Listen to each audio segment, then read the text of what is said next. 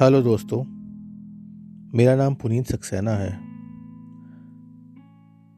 मैं पहली बार एक पॉडकास्ट पर आया हूँ। ये मेरा फ़र्स्ट टॉक है।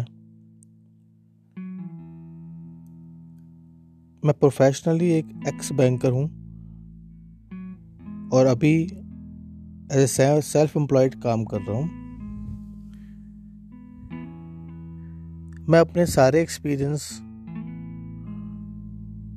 आप लोगों के साथ शेयर करना चाहता हूँ। क्योंकि मेरी लाइफ काफ़ी अप एंड डाउन्स रही है। सो so, इस जर्नी में आप मेरे साथ रहिए। बाय